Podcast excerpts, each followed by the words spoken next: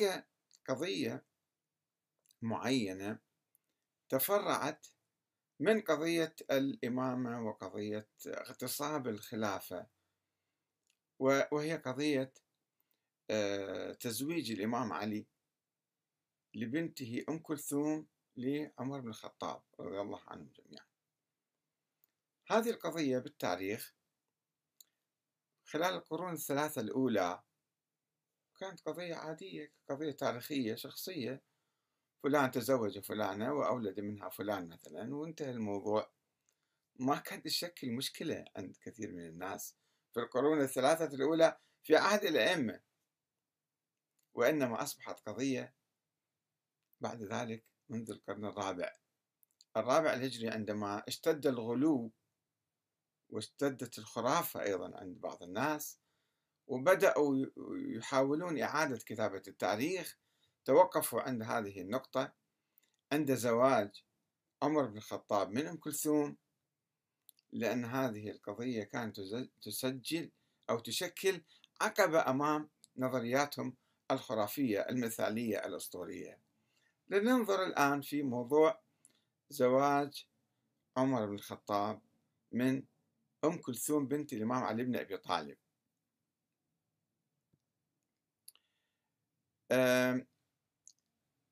بالحقيقة أنا أتعجب من السيد كمال الحيدري الذي يحاول أن ينفي هذا الموضوع. الشيخ شهيد العتابي طبعا هو يعني ما أعتب عليه كثير ولكن أعتب على السيد كمال الحيدري. وخلينا نشوف يعني هذا الفكر الطائفي آه، أنا أحطت شعار آخر أيضا عنوان آخر للمقال هو أن الفكر الطائفي يعدم الموجود ويوجد المعدوم. مثلا الإمام الثاني عشر لم يولد ولم يوجد ولكن الفكر الإمامي الاثني عشري بالفلسفة والكلام وبصورة متعسفة حاول أن يخلق هذا الإنسان ولم يوجد بالتالي. ويأتي إلى موضوع مثلا آه، زيد ابن عمر بن الخطاب ابن آه، أم كلثوم. هذا شخص موجود كان في التاريخ خلال القرون الثلاثة الأولى ولكن الفكر الطائفي يعدمه يقول لا هذا ما موجود أصلا ما موجود. لماذا؟ لأهداف فكرية سياسية سوف نتحدث عنها الآن. لم يكن أحد من المسلمين خلال القرون الثلاثة الأولى يشك بخبر زواج عمر بن الخطاب من أم كلثوم ابنة الإمام علي.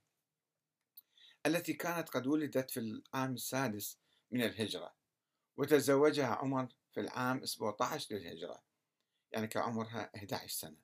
وتوفي عنها سنة 23 ولديها ولد اسمه زيد وبنت اسمها رقية. لقد أفرد الشيخ محمد بن يعقوب الكليني اللي هذا أصح كتاب من الشيعة الاثنى عشرية المتوفي سنة 329 في كتابه الكافي أفرد فصلا مستقلا خصصه لذكر الروايات الواردة في مسألة زواج أم كلثوم من عمر. وروى عن سليمان بن خالد وغيره واللفظ له. قال سألت أبا عبد الله الإمام الصادق يعني عليه السلام عن امرأة توفي زوجها أين تعتد؟ في بيت زوجها تعتد أو حيث شاءت. قال بلى حيث شاءت. ثم قال إن عليا عليه السلام لما مات عمر أتى أم كلثوم فأخذ بيدها فانطلق بها إلى بيته. هاي في كتاب الكافي كتاب النكاح الجزء الخامس الجزء الخامس صفحة 346 حديث واحد واثنين. وكتاب الطلاق جزء ستة صفحة 115 حديث واحد واثنين أيضا. فإذا شوفوا الكافي اللي إجا في بداية القرن الرابع الهجري ذكر هذا الحديث بصورة طبيعية يذكر عن الإمام الصادق أنه آه، أم كلثوم كانت متزوجة من عمر وعندما قتل عمر اجى الإمام علي أخذ أخذها وداها لبيته واعتدت في بيتها. مسألة عادية جدا. نجي إلى واحد قبل مئة سنة من الكليني وهو محمد بن سعد المعروف صاحب الطبقات الكبرى متوفي سنة 230 ذكر في كتابه ما يلي في طبقات الصحابة والتابعين. يقول أم كلثوم بنت علي بن أبي طالب ابن عبد المطلب ابن هاشم ابن عبد المناف ابن قصي وأمها فاطمة بنت رسول الله. وأمها خديجة بنت خويلد. تزوجها عمر بن الخطاب وهي جارية يعني بعد بنت. لم تبلغ فلم تزل عنده إلى أن قتل. وولدت له زيد بن عمر ورقية بنت عمر.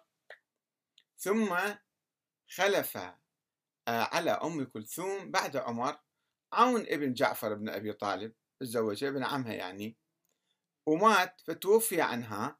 ثم خلف عليها أخوه محمد بن جعفر فتوفي عنها فخلف عليها أخوه عبد الله بن جعفر. بعد أختها زينب بنت علي بن أبي طالب.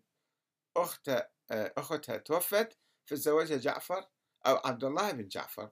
أيضا رواية تاريخية. وفي الروايات التاريخية ما يتوقفون عند السند كثيرا لأنه هذا تاريخ معروف لدى جميع الناس. مو رواية قال فلان قال فلان حتى نقول هذا آه، يعني الراوي ثقة لو مو ثقة أو كذا. لا أشياء معروفة لأن كل بديهية يعني متواترة. ويقول آه، ابن سعد أخبرنا وكيع ابن الجراح عن إسماعيل بن أبي خالد عن عامر قال مات زيد بن عمر وأم كلثوم بنت علي في يوم واحد يعني فصلى عليهما ابن عمر فجعل زيدا مما يليه وأم كلثوم مما يلي القبلة وكبر عليهما أربعا. وماتت أم كلثوم وولدها في يوم واحد. أصيب زيد في حرب كانت بين بني عدي أو عدي فخرج ليصلح بينهم فشجه رجل وهو لا يعرفه في الظلمة فعاش أياما وكانت أمه مريضة فمات في يوم واحد. ويضيف ابن سعد. هذه قصة زيد وقصة أمه. يرجع ابن سعد يتحدث عن الزواج. يقول خطب عمر بن الخطاب إلى علي بن أبي طالب ابنته أم كلثوم. قال له زوجني إياها.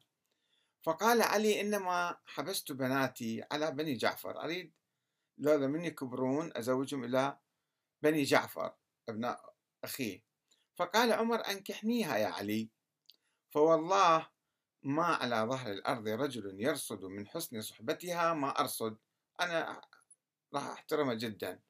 فقال علي قد فعلت. فجاء عمر إلى مجلس المهاجرين فقال رفعوني. فرحان وقال هنئوني يعني. أي هنئوني بالزواج فرفعوه. هنئوه. وقالوا بمن يا أمير المؤمنين؟ قال بابنة علي بن أبي طالب. ويشرح ابن سعد تفاصيل الخطبة أكثر فيقول لما خطب عمر بن الخطاب إلى علي ابنته أم كلثوم قال يا أمير المؤمنين علي قال لعمر يا أمير المؤمنين إنها صبية. فقال إنك والله ما بك ذلك ولكن قد علمنا ما بك. فأمر علي بها فصنعت يعني جهزوها. ثم أمر ببرد فطواه وقال لها انطلقي بهذا إلى أمير المؤمنين فقولي أرسلني أبي يقرئك السلام ويقول إن رضيت البرد فأمسكه وإن سخطته فرده. فلما أتت عمر قال بارك الله فيك وفي أبيك قد رضينا فرجعت إلى أبيها فقالت ما نشر البرد ولا نظر ولا نظر إلا إلي إلا لي فزوجها إياه فولدت له غلاما يقال له زيد. هذا محمد بن سعد في آه، الطبقات. يذكر هذه الرواية رواية تاريخية يعني وتحتاج مناقشة كثيرة. ويجي بعدها بحوالي 20 30 سنة مؤرخ شيعي اسمه أحمد بن إسحاق اليعقوبي معروف تاريخ اليعقوبي. هذا أنهى كتابه سنة 259 في أيام المعتمد في وسط القرن الثالث الهجري وهو توفى بعد 30 سنة تقريبا في عام 292 ذكر زواج أم كلثوم من عمر بن الخطاب عام 17 للهجرة. دي أرخ هذا مؤرخ في كتابه المعروف تاريخ اليعقوبي. لاحظوا الإمام الصادق تحدث وابن سعد يتحدث والمؤرخ الشيعي أحمد بن إسحاق يتحدث كحدث تاريخي وأيضا ينقل عن الزهري أيضا ذكر ذلك فيه. وحتى نهاية القرن الثالث الهجري لم يكن أحد يشك بقصة زواج أم كلثوم من عمر.